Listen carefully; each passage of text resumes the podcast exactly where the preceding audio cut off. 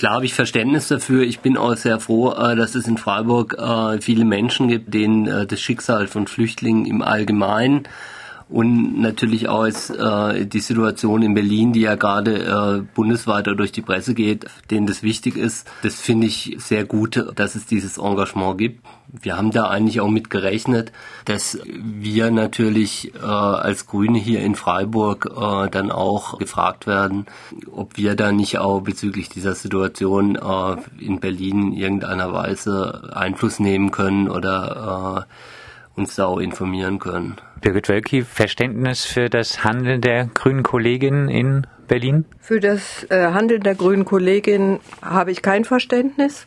Ich habe aber auf Wunsch mit der Initiativen, die draußen vor unserem Büro standen, angerufen in Berlin mit zwei Vertretern und zwar wollten die mit Monika Herrmann sprechen, die war aber äh, nicht erreichbar, aber dafür der Pressesprecher der, äh, des Bezirksrats in Friedrichshain-Kreuzberg, der uns sehr lang und sehr ausführlich erklärt hat, nochmal die ganze Vorgeschichte und das, was die Bezirksregierung in Berlin macht. Er hat selber auch gesagt, es war, tja, der Polizeieinsatz ist eine ganz, ganz schwierige Sache. Er ist sehr unglücklich damit, hat aber auch gesagt, wie man sich jetzt nach diesem Polizeieinsatz äh, auch von grüner Seite sehr mit Christian Ströbele zum Beispiel, auch mit Hans Panow, dem Bezirksrat, sehr nochmal darum kümmert, eine einvernehmliche Lösung mit den restlichen Flüchtlingen, die noch da sind, das sind circa 40 Personen, zu finden. Man hat jetzt eine Vereinbarung getroffen,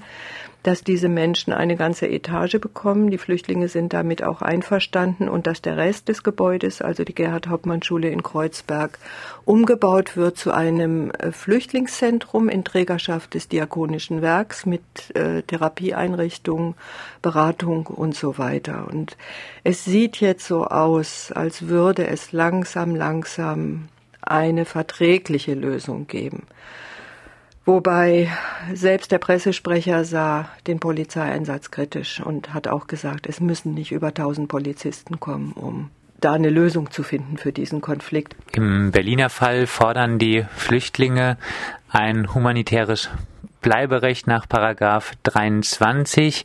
Auch in Baden-Württemberg gibt es gerade für Roma-Flüchtlinge aus Freiburg die Forderung nach einem solchen humanitären Bleiberecht.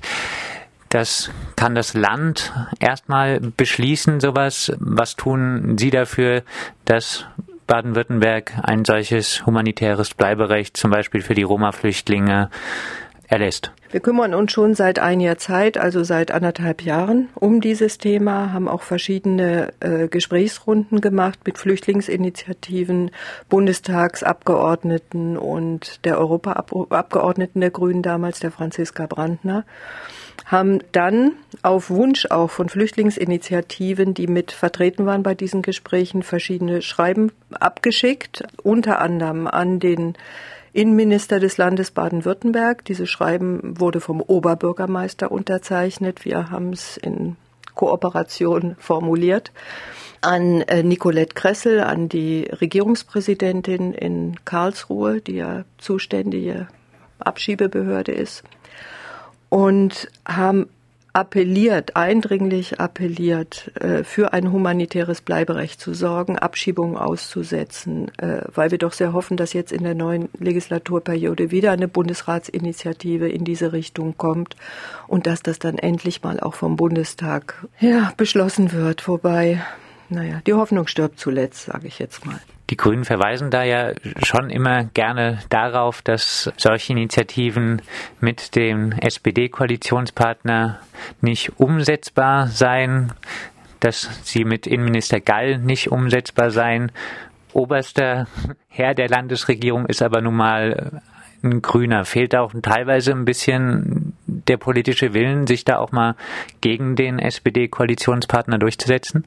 Nein, also ich würde mal sagen, ähm, dass im Landtag die Grünen ungefähr ein Viertel der Sitze haben. Und äh, das heißt, wir sind äh, von der Größe her ungefähr gleich groß wie die SPD im Landtag. Und ähm, insofern äh, versucht natürlich die Fraktion alle Möglichkeiten äh, zu nutzen, eine Verbesserung hinzubekommen, aber äh, da muss man halt auch schauen, dass man dann äh, Mehrheiten für bekommt und das ist nicht immer ganz einfach. Aber die Landesregierung und äh, hat ja auch schon bereits äh, Bundesratsinitiativen gestartet zu dem Thema. Es geht ja darum, sage ich mal, äh, auch auf die Rechtslage im Bund letztendlich Einfluss zu nehmen, weil letztendlich ein Großteil von den Maßnahmen direkt mit dem Bundesrecht zu tun haben. Heute wird im Bundestag die Regelung der sogenannten sicheren Herkunftsstaaten verabschiedet. Mehrere Balkanstaaten, Serbien, Mazedonien zum Beispiel, sollen als sichere Herkunftsstaaten eingestuft werden,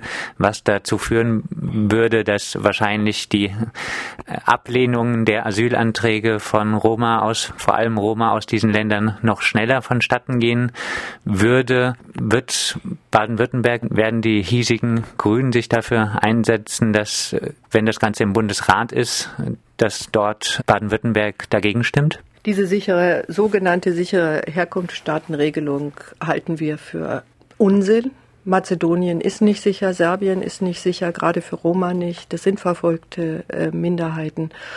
Und ich werde mich auf jeden Fall dafür einsetzen, dass da keine Abschiebung oder Rückführung, wie es immer so euphemistisch genannt wird, stattfinden.